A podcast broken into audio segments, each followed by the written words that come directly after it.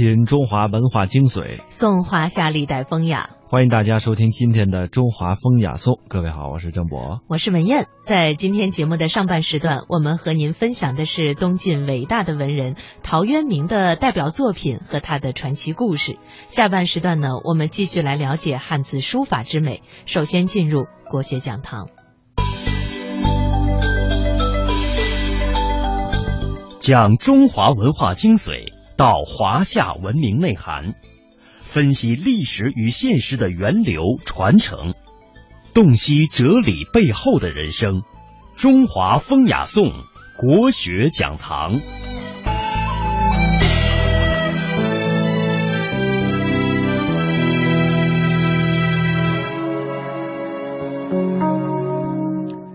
代的文人呢，得意而仕，失意则隐，隐于山水田园。于是呢，很多的文人就会找到处江湖之远的潇洒自在。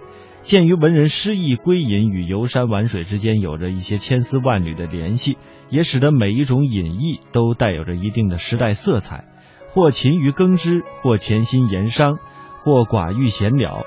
像陶渊明这样，他字元亮，是中国文学史上的第一位田园诗人。也是词赋家和隐逸诗人，在他归隐之后啊，写了大量的田园诗，成为山水田园诗派的创始人。他自号五柳先生，因为好喝酒，又被称之为是酒圣陶渊明。在南朝时期，陶渊明的文学地位虽然得不到应有的肯定，但他的诗文作品流传是越来越广，影响越来越大。隋唐时期，有越来越多的诗人喜欢陶渊明的诗文，对他的评价也是越来越高。初唐的王继是一位田园诗人，他也像陶渊明一样，多次退隐田园，以琴酒自娱。后世呢，都流传着他不为五斗米折腰的故事。我们先来听一听陶渊明不为五斗米折腰这个故事。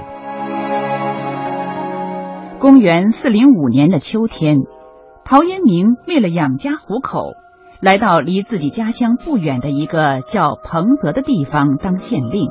去年冬天，郡太守派出一名督邮到彭泽县来督察。嘿嘿，我李督邮正是凭借着三寸不烂之舌，在太守面前能说上话。在这片地方，谁见了我不得让三分呢？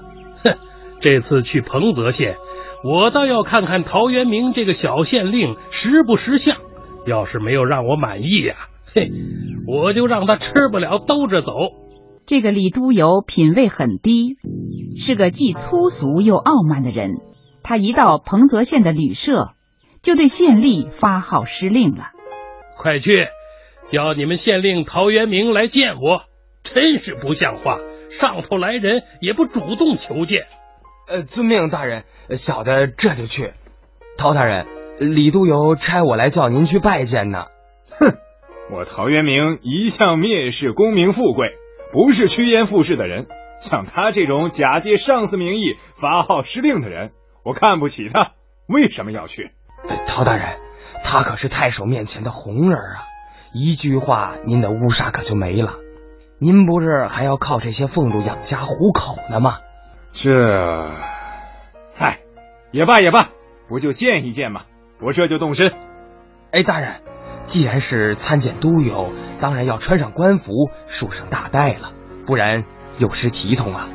这李都邮要是趁机大做文章，会对大人不利呀。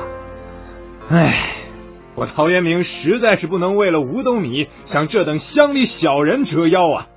他说罢，取出官印，把它封好，马上写了一封辞职信。随即离开只当了八十多天县令的彭泽。这个成语来源于《晋书·陶潜传》，吾不能为五斗米折腰，全全是乡里小人也。不为五斗米折腰，用来比喻做人有骨气、清高。其实陶渊明啊，原本可以活得舒适、荣华富贵的，至少说衣食不愁，但是那要以人格和气节作为代价。于是他选择了宁肯艰苦，但是宁静而自由的田园生活。所谓有得必有失啊，陶渊明获得了心灵的自由，获得了人格的尊严，也写出了具有独特风格而且流芳百世的诗文。为我们后人留下了宝贵的文学财富和弥足珍贵的精神财富。